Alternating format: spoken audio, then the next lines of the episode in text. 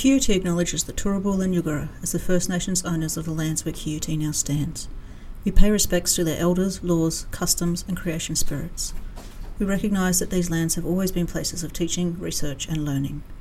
QUT acknowledges the important role Aboriginal and Torres Strait Islander people play within the QUT community. And here at How to Academia, we also acknowledge that these lands have never been ceded. Welcome to How to Academia.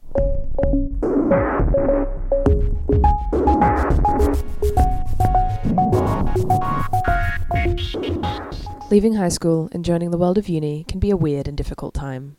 On this podcast, we talk to our friends, students, and academics to find out how they went about the process of developing professional skills, dealing with challenges, and generally navigating the gooey mess of being a human in the academic world. Our guest this episode is Lucia Brisudova. Lucia is a PhD candidate in the Department of Geography at Palacký University in the Czech Republic. Her work asks critical questions about the way humans feel in urban spaces. What makes us feel safe or unsafe? What is it about particular spaces that people find pleasant or not? And how might we use this information for policy? On this episode, Jodi and Lucia discuss these questions in her field, as well as the PhD life in Czech, Lucia's experiences visiting the School of Justice for her internship at QUT, and what it's like to study abroad. Without any further ado, Lucia.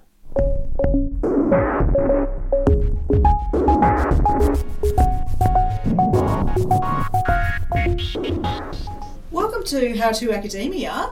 Who are you? Hello, my name is Lucia and I am a PhD candidate at the Department of Geography at the Faculty of Science from Palacký University in Czech Republic. I'm so interested in what the heck a geographer is doing in the School of Justice. so I'm doing an internship here. I'm a visiting student at the School of Justice here in Brisbane, and I'm doing an extension of my dissertation research right now and we are doing a case study um, which is a part of my dissertation and we will collect some some hopefully very interesting data in Brisbane using a mobile application for mapping citizens emotion. Oh, okay, so many questions linked to this. Tell me what is your thesis actually trying to understand? Hmm. I'm focusing on mapping perception of urban space, so how people, how inhabitants of cities perceive their cities, their cities where they live, and which places they consider to be pleasant, unpleasant, or even dangerous, or places they consider to be abandoned with some development potential. And I'm using all of this information and knowledge for city planners, for policymakers, and for cities so they can develop in order with citizens' um, ideas or opinions and in with the best possible needs or aims of, of participants, my participants who are citizens of cities. Is the idea that if we understand how people see space as safe or not safe as I guess positive or negative or I read one of your articles as really? topophilic or topophobic? Yes, correct. Uh, topophilic being positive perceptions of space and topophobic being negative perceptions of space. Yeah. And the beautiful term that you coined, which was topo ambivalent? Yes, exactly. Yes. Nailing it. I am an interdisciplinary scholar. Um, is the idea being that if we understand these citizens' perceptions, we'll be able to make cities safer? Mm-hmm. I hope so. that would be the best case scenario, but we have to think about the fact that perception is very subjective. So, one place that is like pleasant for somebody, let's say some very nice place in botanical garden you like, uh, and it is topophilic place for you, uh, the same place might be topophobic, so unpleasant for somebody else because the other person has some negative experience on this uh, location. So it's not so easy. We can't say generally that we will make cities um, safe and pleasant, but uh, this is what I'm trying to do. I'm trying to find out whether there are some ways how to make even unpleasant places more safer and more pleasant.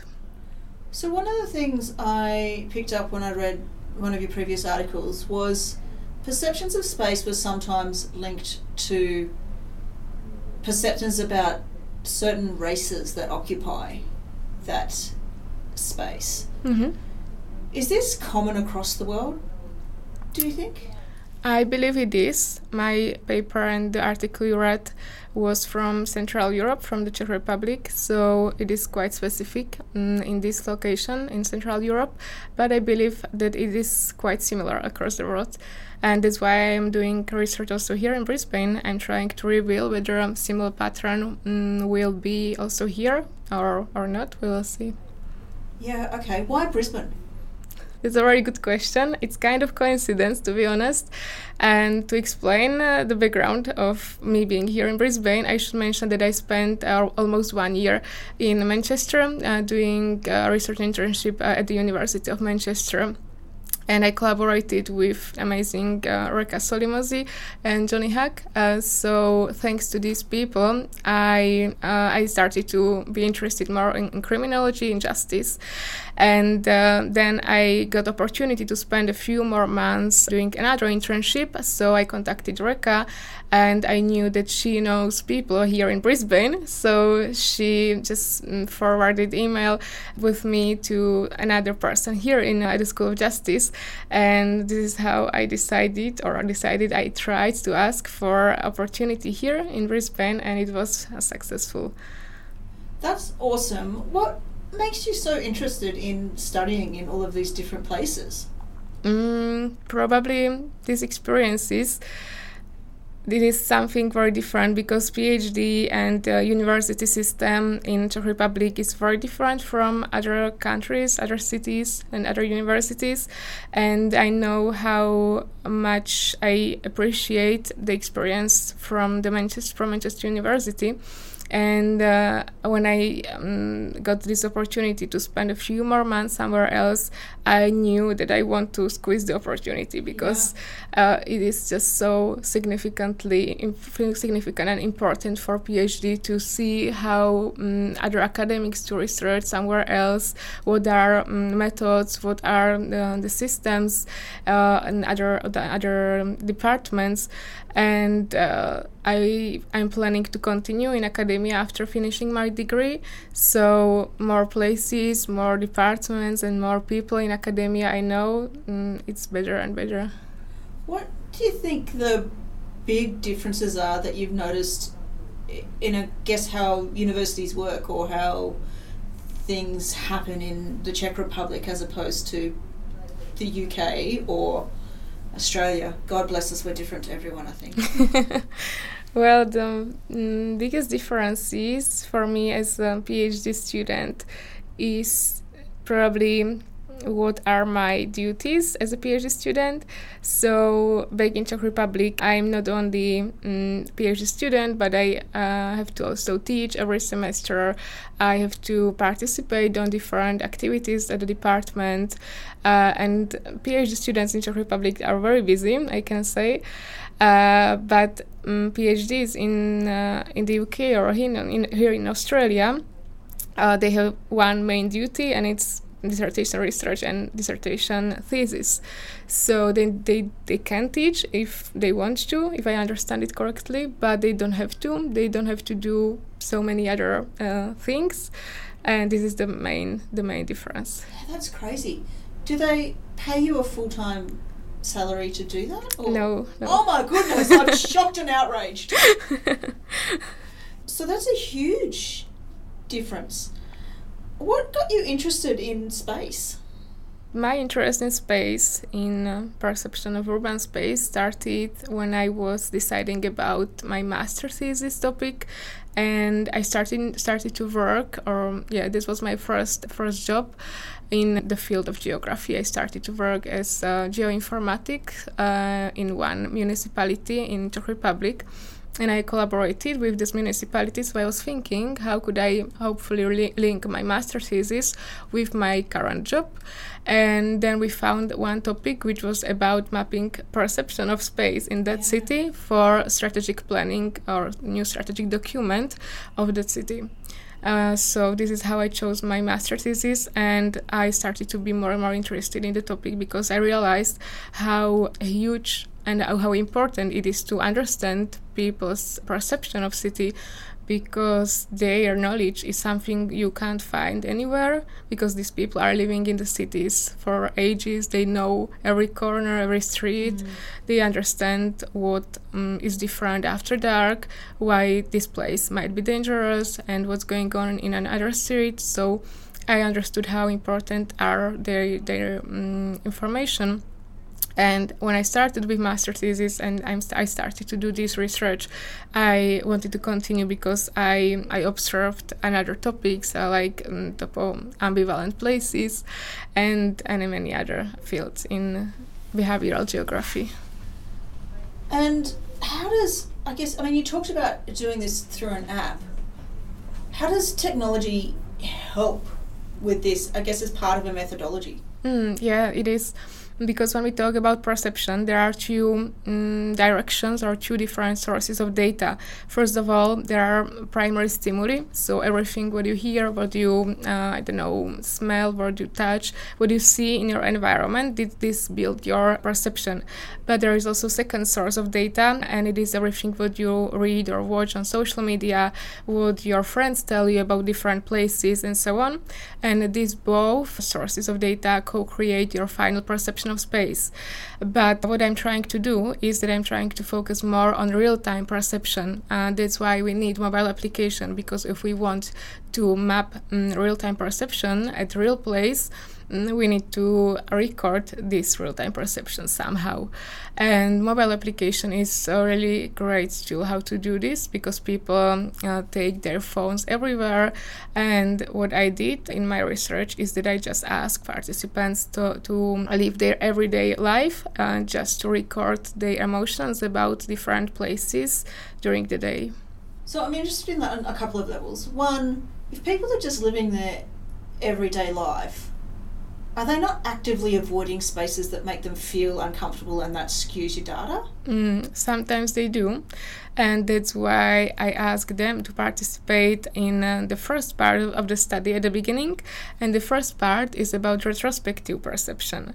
So this study, or this first part, was about spraying on um, online map different places where they feel again pleasant or unpleasant, and they use the retrospective retrospective perception, so their knowledge, and they sprayed on even places they are avoiding. For example, so when I use both of these sources or this information, then I can evaluate also places that they would normally not attend with the application. What's your I'm thinking that social class and where you've spent your childhood would have a big impact on how comfortable you are in spaces. Mm. So, someone like myself, who is a white middle class woman, would not necessarily feel super comfortable in low socioeconomic environments because of perceptions, but people from those areas would feel differently. Does that come out in mobile apps and the data that you're getting, I guess? Oh, that's a very interesting point of view, actually. This is not a part of my study, or I, I don't have questions which would um, be about about this part of, of our background but you are definitely right because for example when i think about me personally i know that i don't have problems in public space. I'm not scared of i don't know running after dark or do um, similar things. And i believe that it is strongly influenced by my background by the fact that i was uh, that i grew up in a very small village uh, and I am used to, mm, you know, to be outside, to be outside alone, or even after dark, because it was normal for me as a child, and that's probably why I don't avoid these places as an adult. So yeah, that would be very interesting research. I also wonder how much of an impact climate has on that, because I think, I mean, in Australia, we don't have the super super cold mm. kind of environments, yeah. and the like very very long long dark days that mm-hmm. Europe yeah. and those the, those regions of the world have and so I think in many parts of the northern hemisphere you can't be scared to go out at dark or otherwise you'd spend like four hours outside in a day. And I wonder how much of an impact that would have on people's perceptions. Mm-hmm. Yeah, that's that's true. That is definitely another very very important aspect. Yeah. Do you run after dark in the middle of winter in the Czech Republic? Sometimes yes, because you don't have other option when you you know you finished in work. It's four p.m. and it's already dark, and you still want to go for a run. You don't have any other option. How do you deal with the cold? You run? this is a ridiculously complete. That's a question that completely demonstrates the fact that I've spent my entire life in like Australia and. But uh, yeah, sometimes it's too cold for run, or it's dangerous because of snow or ice. I think it's hilarious that it's dangerous because of snow or ice, whereas everybody else I talk to is dangerous because of marauding men more often. Yeah, that's a really interesting difference in perception. Are there limitations of using mobile apps? Yeah, there are. Uh, there are many limitations. I still consider my research to be a pilot study because we develop in collaboration with Manchester just a new application and I know that there are some drawbacks. The main disadvantage maybe is that the majority of our participants are young adults, so it is generally more difficult to recruit people who are older because they are not so familiar with using mobile application, especially not in Czech Republic and also this type of application mobile application is accessible only for android devices so far Right. so this differ- differently influence our sample size. So you're totally not getting the hip kids with their Apple phones.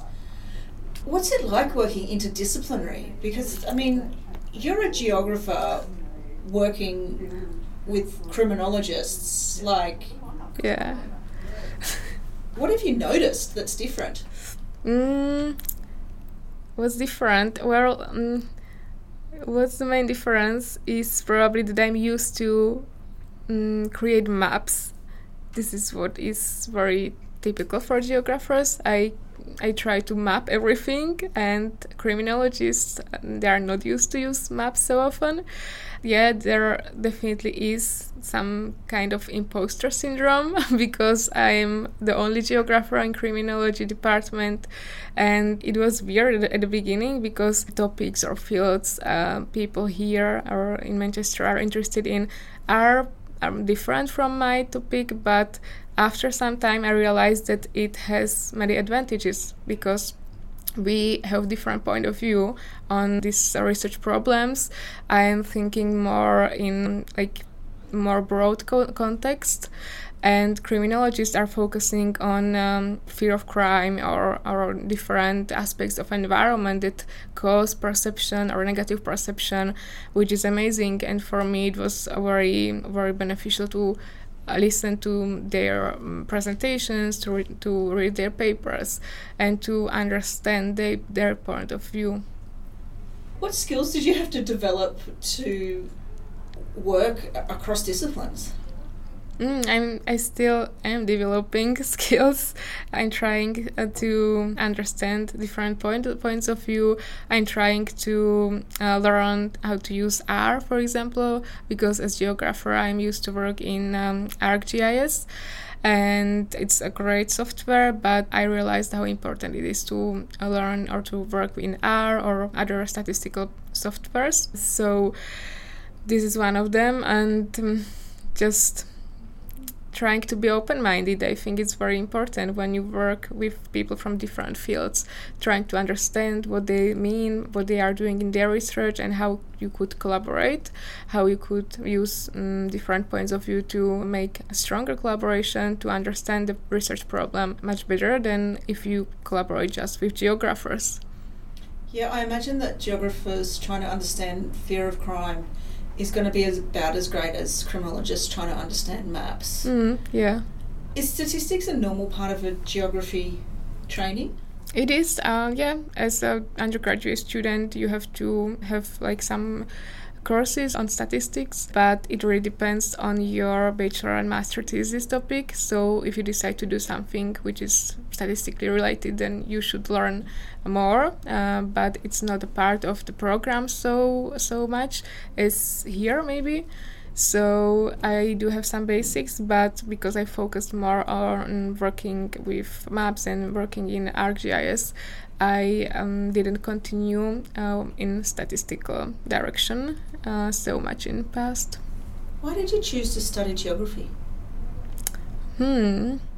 I think that the decision to study geography was done um, during my high school because I really liked geography and I wanted to continue, but I um, didn't know how on earth could I do something professionally with geography. So I started to observe my opportunities, and after a few months, I realized that there is one really good university where I could study geography. Um, the thing was that it wasn't in Slovakia because I was born in Slovakia and I grew up in Slovakia, uh, but this university was in Czech Republic. Fortunately, our languages are very similar as we were one country in past, and I decided to do it. I decided to send my applications and everything, and long story short, it was successful, and I started to study geography in 2014. So, did you choose to study geography because you had a, I guess, a particular career in mind, something that you would be doing? Mm. Yeah, I knew that I liked geography, but what I knew as well was that I love school that I love like educational system and and uh, all of this. I didn't know about academia so much but I knew that I love school that I want to continue. And when I started my undergraduate I started it with idea that I would love to continue for a PhD one day, which was very unusual because you know students in their undergraduate they mostly don't know what PhD or postgraduate mean. So I started my undergraduate and I was enjoying university. I, I was enjoying enjoying it more and more. I continued with the same direction on my master degree, and then I knew that I definitely want to continue for PhD degree. So I applied again, and it was successful. So I don't think that geography I was. Mm, the main reason I continued this direction, but I just knew that I really am enjoying academic environment for some reason, and that I want to do this one day. Yeah, I mean that's interesting. My big question there is, what makes you want to be an academic? I have no idea. I was quite an unusual kid uh, when I was in primary school, for example, every summer, you know, when you have summer holiday, two, it is two months holiday in Slovakia. So every summer, I would count how many days are remaining by the um, beginning of the new sc- school year, and I just couldn't wait to start again and to go to school. So yeah, I, this is probably the reason why I became academic. Look, here at How to Academia, we love a nerd. who just like wants to know things Yeah. because learning is incredible for the mind, body, and soul. Yeah, cool. So, is it normal, I guess, to go through an undergraduate master's and then a PhD as your progression? Yeah, it's the only way in our countries. You have to do undergraduate, then master, and then you can apply for PhD. You can't go from undergraduate directly to PhD. Okay. Uh, I mean, it's similar here, and but sometimes we s- have programs that have honours degrees where you can s- Mhm. kind of skip your masters and do a one-year project Ah. instead. So, what do you think your like biggest professional challenge is Hmm. in learning to become the fabulous academic that you are and going to be more and more? Probably time management. I think this is something I've been struggling or I've been trying to solve how to manage and manage my time wisely because there was a period period in first and second year of my PhD when I was working 16, 17 hours um, per day, or I, I would spend 17 hours in my office, which was everything but not sustainable and I had to learn how to manage my time more wisely, how to enjoy my life, and how to spend some time or doing things I like, doing some sports and other hobbies.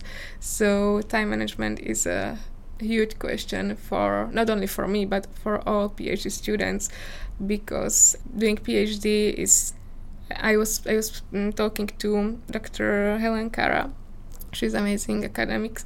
And she told something what is really true that doing phd is like wearing really heavy backpack. You can't um, take off.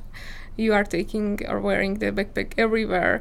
It's with you on weekends on um, public holidays on your vacation it's everywhere. So you just have to learn how to live with this backpack and how to um, appreciate yourself um, in the same way as you appreciate people who do some different job because being a PhD student is a job. So this is what something I had to learn how to cope with this. I kind of feel like that's all of academia. Like all of academia mm. is like the the PhD is training in how to wear the backpack because my certainly my experience of academics is everybody struggles with how do you actually take the time out from these yeah big problems that you're trying to solve that kind of go with you mm. everywhere. And I like I imagine that when you're out and about in space, like in the world, it's only natural to think about your research because that's is your research. It is, yeah. Right? especially in geography because geography is everything around us. So everywhere you go, you think about different things, but they are all related to your research or at least to my research.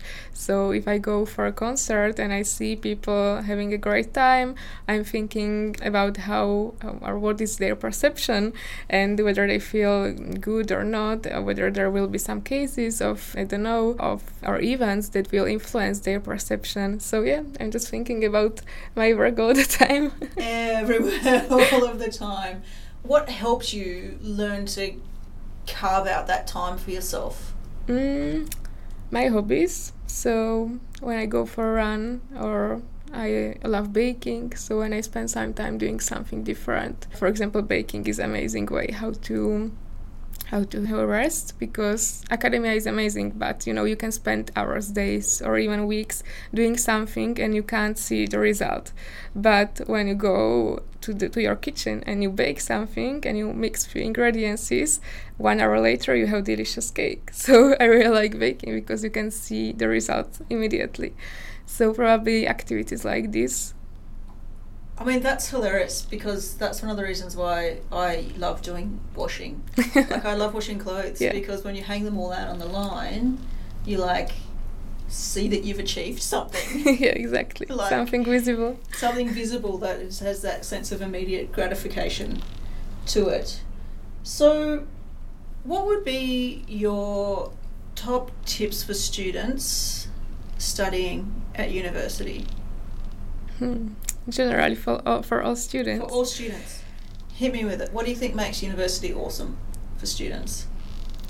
Mm, I would say just go for it and use every opportunity you get because you will never regret it. Doesn't matter whether it's mm, some I don't know some new collaboration or some some internship or some just mm, studying program, new studying program doesn't matter just definitely go for it. No don't be scared. And i'm sure that you will find people who can help you. They will, you will find people who who did go through the same experience in past and they, they will help you. Just do everything you can and squeeze the opportunities university provides because um, it will move you forward like nothing nothing else.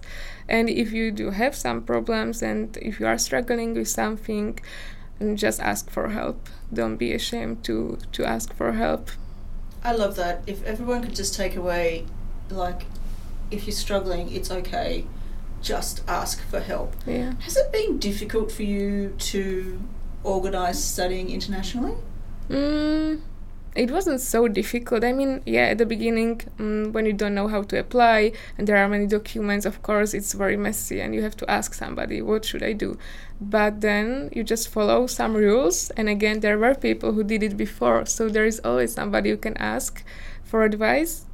So, probably the most difficult part was when I went for my first internship and I went alone and I didn't know anybody in the city and I moved to completely different country.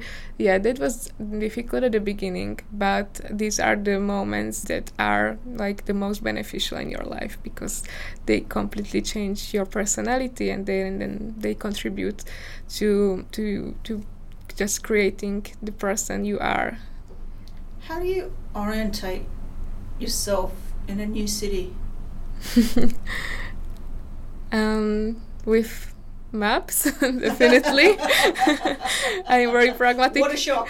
I'm a very pragmatic person. Uh, so at the beginning, you know, you come to new city and you you come for example to university or you come to your apartment to house so at the beginning you know one or two places and then when you start to move around you start noticing different parts of the city different buildings uh, maybe sometimes some um, natural sites like river or park and it's really interesting to observe how our mind works.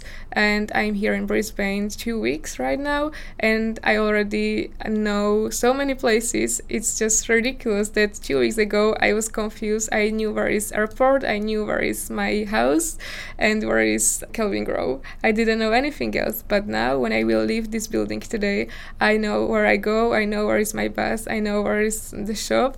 And yeah it's just amazing how our mind works. I do think that's incredible. I also think that's maybe like people with a particular mind to be able to do that because it takes me my brain does not register those things at all. Do you have a favorite theorist or theory or body of work that you love? Hmm. That's a hard question in professional way, I was definitely influenced by, by Yi-Fu Tuan, um, geographer, behavioral geographer, who started with the topics of topophilia and topophobia. So this is probably the strongest influence in my professional career or professional path. Um, yeah, it's really hard to answer. You know, it's a difficult question. When you started working with criminologists and getting exposed to a completely different body of work, what surprised you the most about criminology? Mm, the fact that surprised me the most is how closely is geography related to criminology actually. Yeah, that is surprising. I never would have thought that. Tell me more. It is, it is, because crime events, they are happening somewhere, somewhere in space and before I went to criminology and I did did my internship in criminology, I didn't think about it like this. I you know I was thinking, okay, criminology that's what I see in movies or series, and I had very, very wrong idea about what criminology means. But now I know and I understand how many different fields there are. And um, for example, I'm interested in uh, mapping fear of crime, which is one part of criminology. And this is probably the most surprising fact that I am uh, not so far away from my field, from field of behavioral geography, to this part of criminology. And now I have some kind of hope that maybe in future I could be more related with these topics and it is not so um, unreal to link different fields and to collaborate with people from different fields, not only criminology, but maybe even psychology, sociology, anthropology, and so on. I mean, this is my take on criminology. It's kind of like this discipline that took all of these other little disciplines like sociology and psychology and gathered them all together. So I don't understand why we can't add geography into the fold. I think you're welcome. Thank you very much. Um, I'm so excited to have you in the School of Justice, and I'm so excited that you have joined us today on How to Academia. I just like I love that notion of finding surprising collaborations and su- being able to work interdisciplinary. I think it is such an important step in where we're going in academia. Mm. And thanks for being here. Thank you for having me. You are so welcome.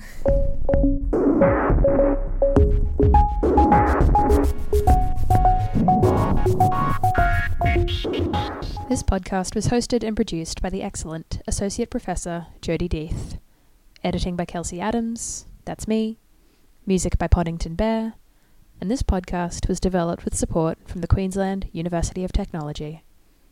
Thank you for listening.